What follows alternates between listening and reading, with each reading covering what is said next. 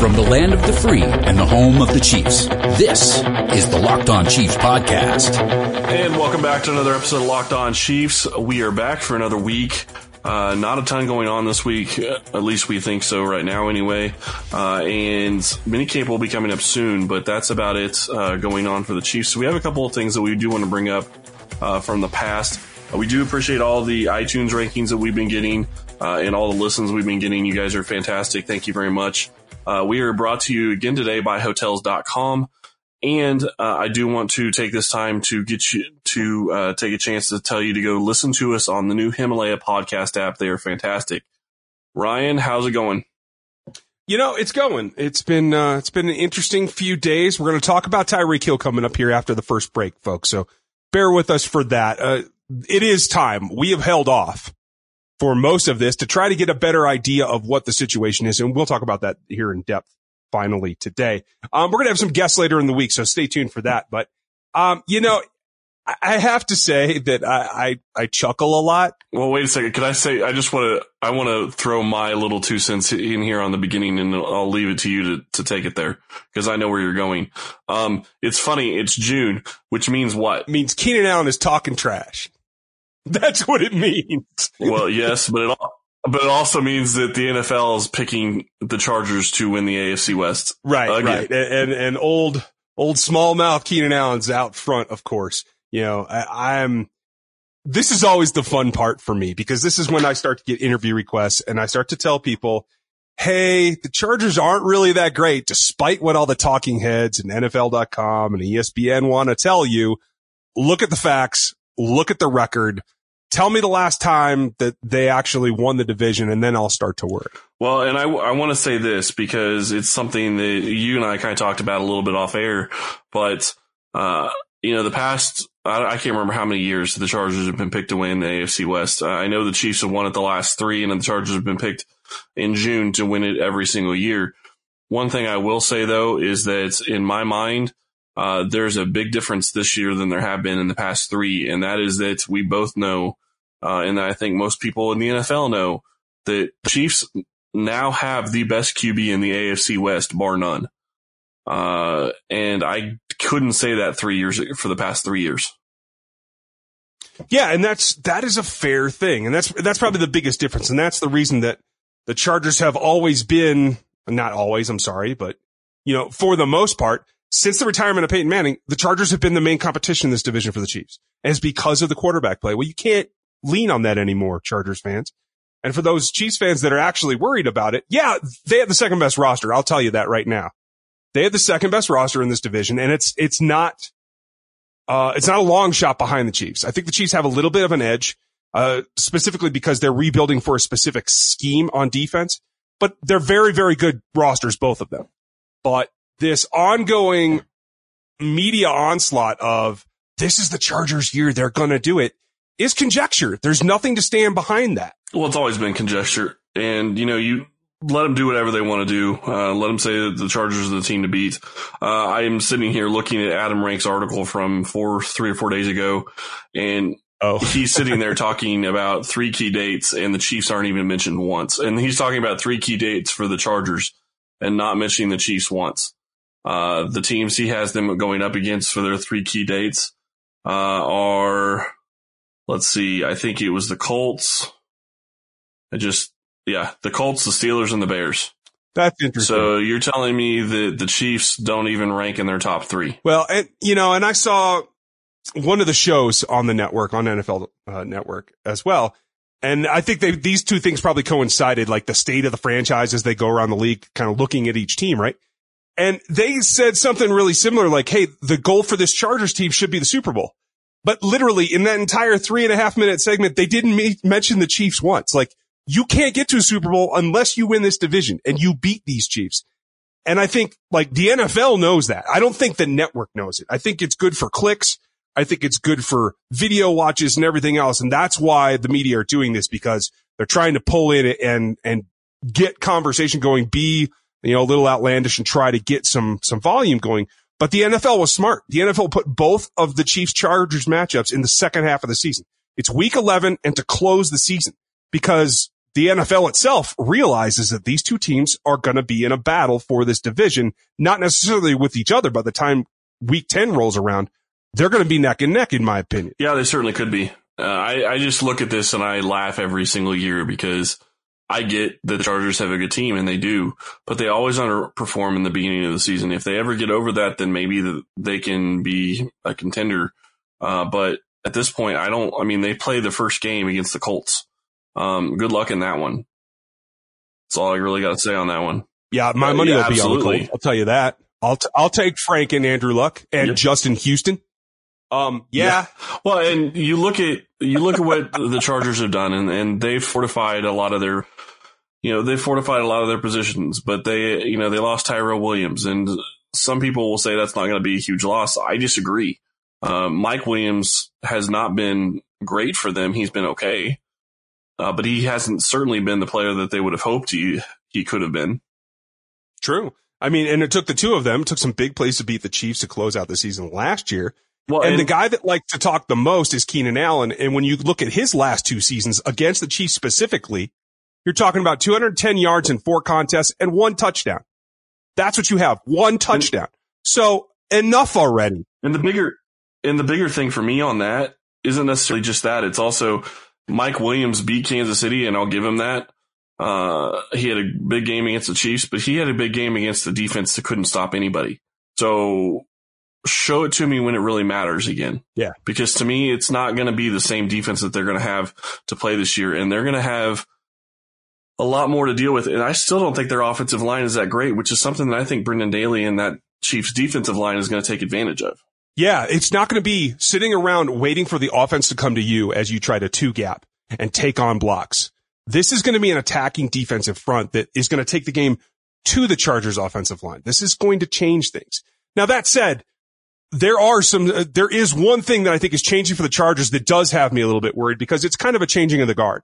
Um, between Gates and Gronk, they're moving on to greener pastures. One guy that has never lived up to his, his billing, his ability really is, is Hunter Henry. And I think he, if he can stay healthy, and it is a large question because he hasn't to this point. But that's a can, big if. Right. But if he does, they have a piece that traditionally over the last few years, tight ends have been a little bit difficult for this Chiefs defense. So well, it again puts the emphasis back on do your changes take that out of the equation? And that's what I would say is that I think the changes will take some of that out of the equation because I think that the defense is going to take some of that out of the equation.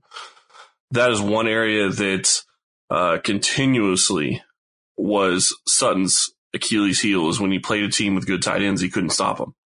Mm-hmm. Uh, you would think that Spagnuolo was going to come in and have an idea for that specifically. And obviously different tight ends are, are going to give you different issues.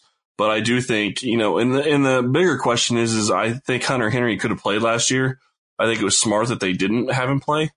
Uh, but is he still going to be the same player that he was two years ago? Because he wasn't fantastic two years ago. He was good, but he wasn't fantastic. Can he be that guy?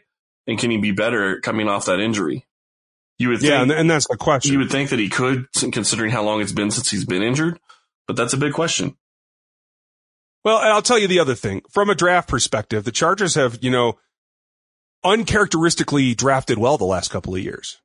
Uh, and if you take a good look at their roster, there's several guys on there that you saw not only us, but a lot of Chiefs pundits forecasting this last draft cycle. Jerry Tillery ended up in San Diego. I'm sorry, in Los Angeles. I'm just going to keep doing that. And I really don't care. That's just the way it's going to be.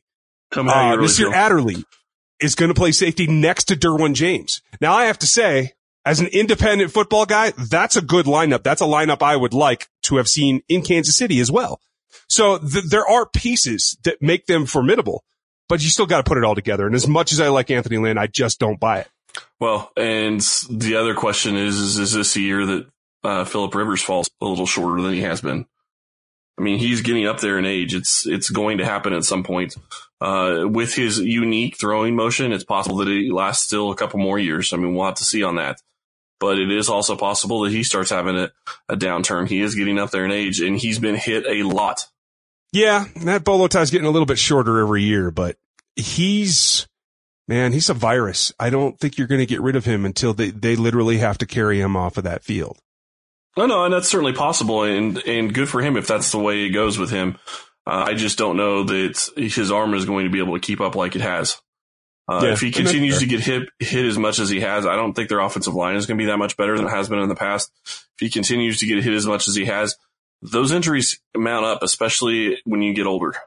Yeah, that's true. So Well, that's that's a look at what's what's making noise right now. Um, I'm sure we'll revisit this as the noise gets louder before training camp, and we'll wait for their injuries to happen, and we'll go from there. Um, let's take our break. We'll come back.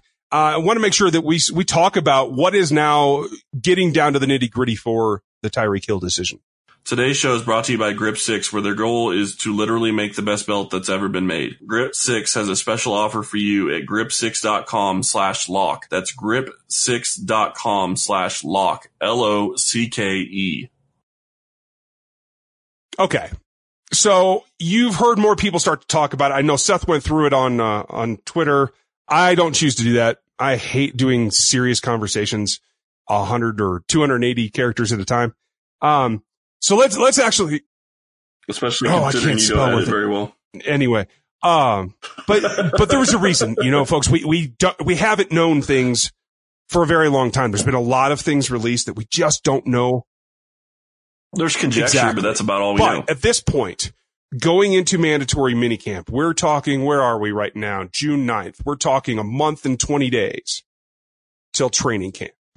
It's getting down to the point where some of these new developments, and I don't even know if it's development, the fact that there's still a, you know, a, a child protective safety case going on isn't really a, a development that we've known that.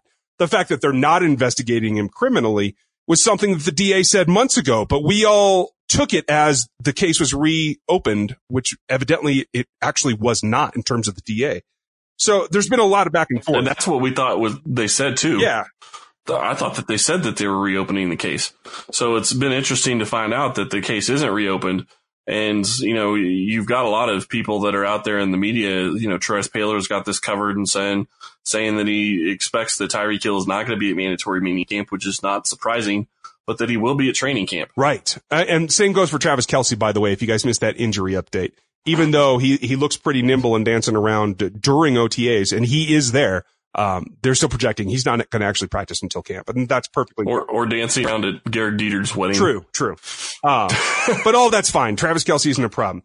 Tyreek Hill's been out quite a while and for good reason. Yep. And there's still a lot of fans that want him gone from this team. And there's a lot of fans that now feel like, oh, he's perfectly cleared.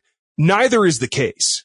There's still a lot of innuendo. Clearly, this is a couple that has issues in their relationship, and there's no way that that doesn't spill over towards your child. Now, the fact that there was such a specific injury of a broken arm for Tyreek Hill's son is really the big question. And it seems like at this point, they still can't pinpoint who actually did that. So let's not, Well, but it, but it also sounds like they're starting to consider investigating his uh, significant other for mental health issues. right, right. And I thought it was, I thought they had married already, but I guess they're just engaged. So my apologies for that from Right. earlier folks. But, um, and Seth can go into all the legalese, but Munchausen syndrome is a, a, a mental condition where you're attention seeking at the cost of others, mainly children in that particular scenario. And so given the history of this couple, there's all kinds of questions about whether even the original thing that happened in college was actually factually reported by her. So it sheds a lot of shadow on everything.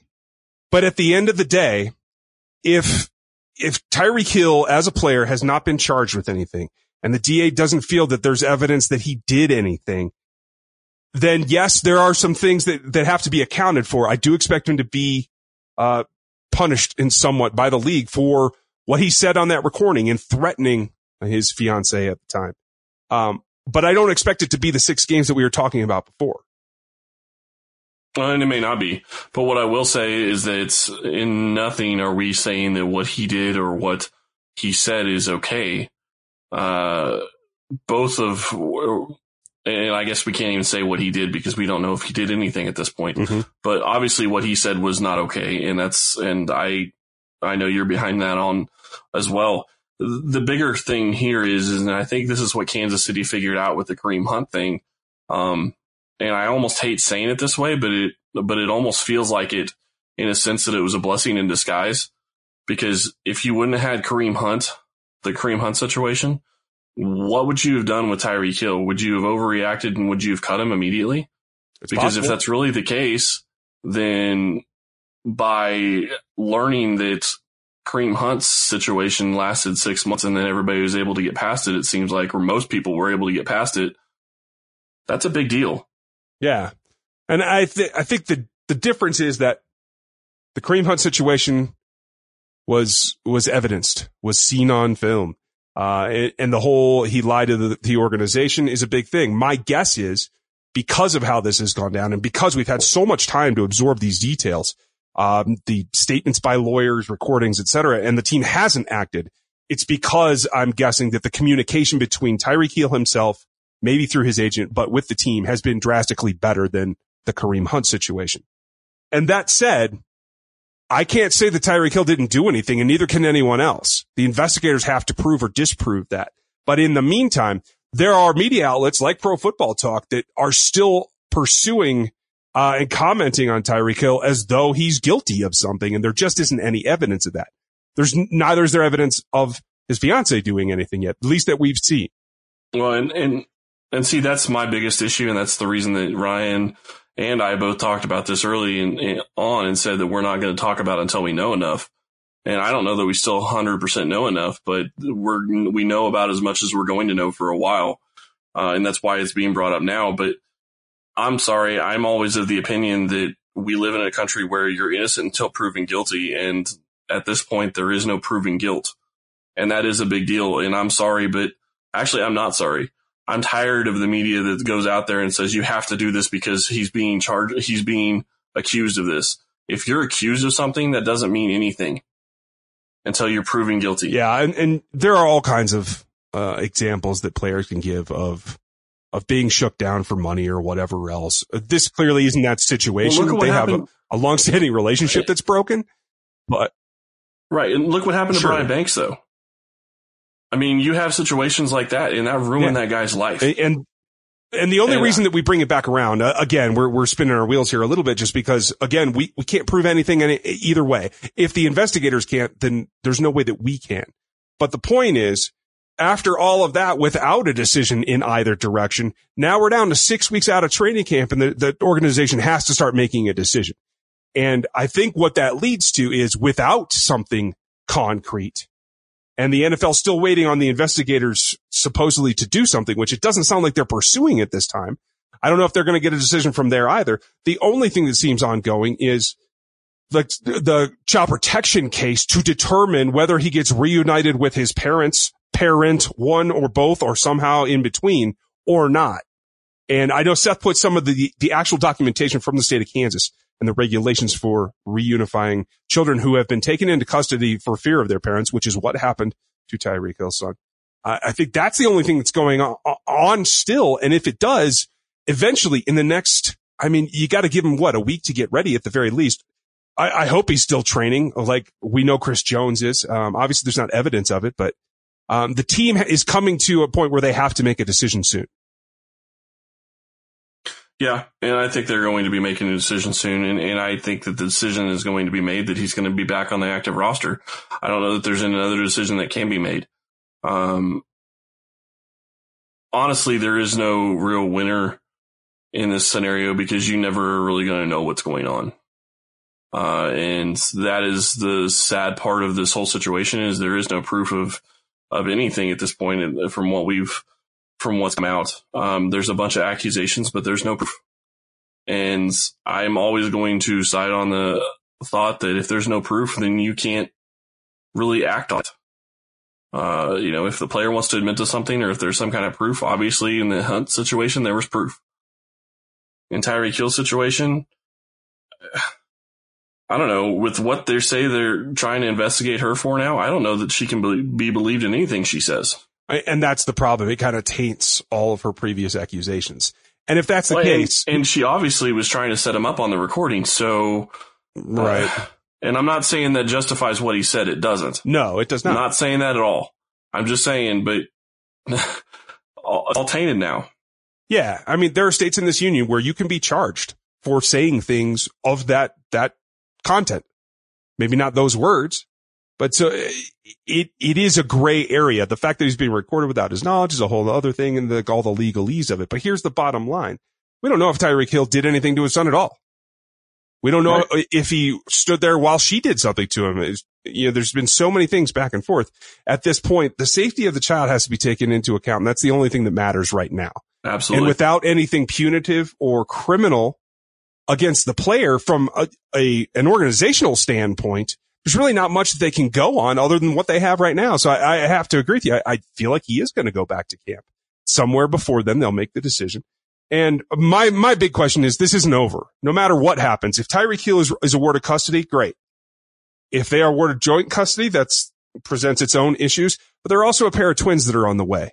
And so this is a much bigger situation for this family that is going to have to be taken into consideration. And I can't say that the breadwinner being able to earn his pay is a bad thing in that situation for any of those three children. Well, they have to have a lot of things figured out, and it's going to be a while until that gets figured out. We do need to take another quick break, and we'll wrap this up and come back. Today's show is brought to you by Untuck It. Dads come in all kinds of shapes and sizes, and so should their shirts. Untuck It is a solution that fits just right. No tucking or tailored required. Go to untuckit.com, promo code NBA to get 20% off. So at this point, the whole Tyreek Hill situation really hasn't changed too much other than we don't think he's being investigated by the DA at this point. Uh, that could also just mean that they're waiting on child protective services. Who knows how long that's going to take? Um, right now we're just in a holding pattern and, and none of that has really changed from before. No, and they're going to go through mandatory minicamp. Um, he's not going to be there and they're going to do the best that they can. I will say that there's been a lot, but, but I will, go ahead.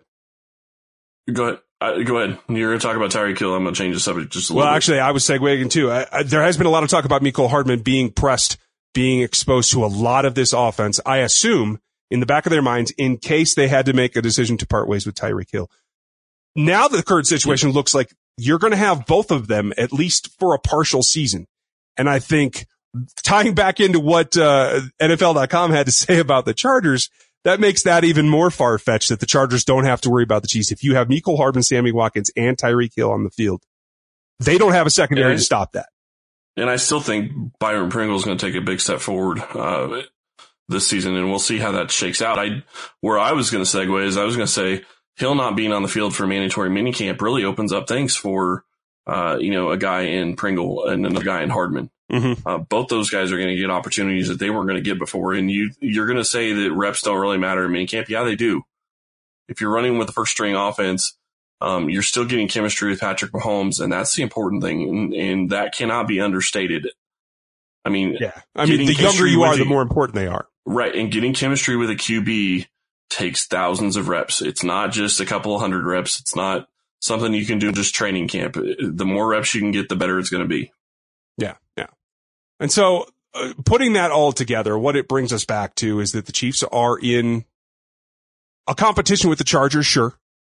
But in my estimation, that they are still the front runner. They're still this division champ until they're not. And I don't see anything that tells me, especially if that trio of receivers is on the field, that the Chargers have anything more than they had before, despite having a couple players that I like.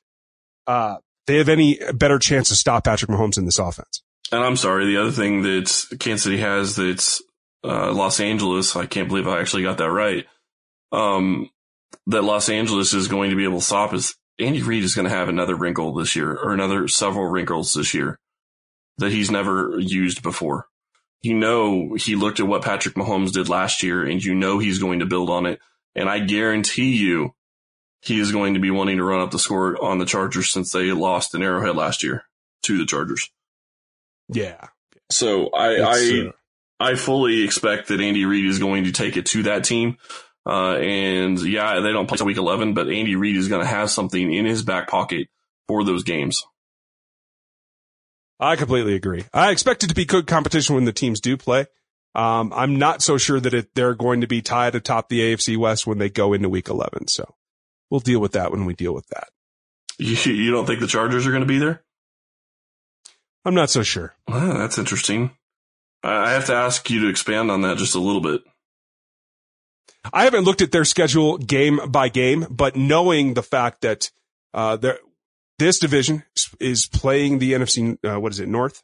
With the Packers and the Bears, uh, two teams that I think can give the Chargers a run for their money, uh, in, in specifically different ways than the Chiefs do. Um, uh, like you said, they're starting with the Colts. Uh, I mean, their schedule's no easier than the Chiefs. I mean, it might be a little bit statistically, but a lot of common uh, opponents here this season. So, um, I, am going to put my money more on the Chiefs than than on the Chargers to to be in the lead come Week 11 when these teams meet for the first time. Do you think that the Broncos or the Raiders uh, give the Chargers a run for their money for second? I don't know about that. I think they will be more competitive than they were yet last year. I can see every team in this division winning six games. I think more so than years past where there's a competition, you know, for the top. I feel like this division is one of the stronger in football with the cellar dwellers actually making vast improvements this offseason. Uh, and I, I, do believe for the rest of the league, uh, they're little going to be a little bit more formidable than they have been in the past. I just don't buy that Joe Flacco is that big of an improvement for Denver, but we will have to see how that shakes out. True. Uh, but, but I like what Fangio does for them. And I feel yep. like that their defense will be better. I, I feel like they're going to lean on their running game a little bit more. Uh, I think Lindsay is an explosive back who could take some pressure off of, uh, well, those wide receivers Flacco. will be tough too. Well, yeah. And they went out and they did what they have to do for Joe Flacco. That they, went and got Noah Fant. They got tight ends that he can throw to. And that's what Joe needs. So, um, I do feel like the Broncos are improved as well. Fair enough. Well, that is it for us today. We will be back tomorrow to talk more Chiefs football. Uh, and feel free to send us questions or comments to the Locked On Chiefs account or my Twitter account, Chris Clark NFL, or Ryan's Twitter account at Ryan Tracy NFL. Uh, and we will talk to you tomorrow. Subscribe to the show on iTunes or Google Play. Follow the show on Twitter at Locked On Chiefs. Check out my work at RGR Football on YouTube. Chris's work on LockedOnChiefs.com and all of Seth's film analysis at TheAthletic.com. Thanks for listening.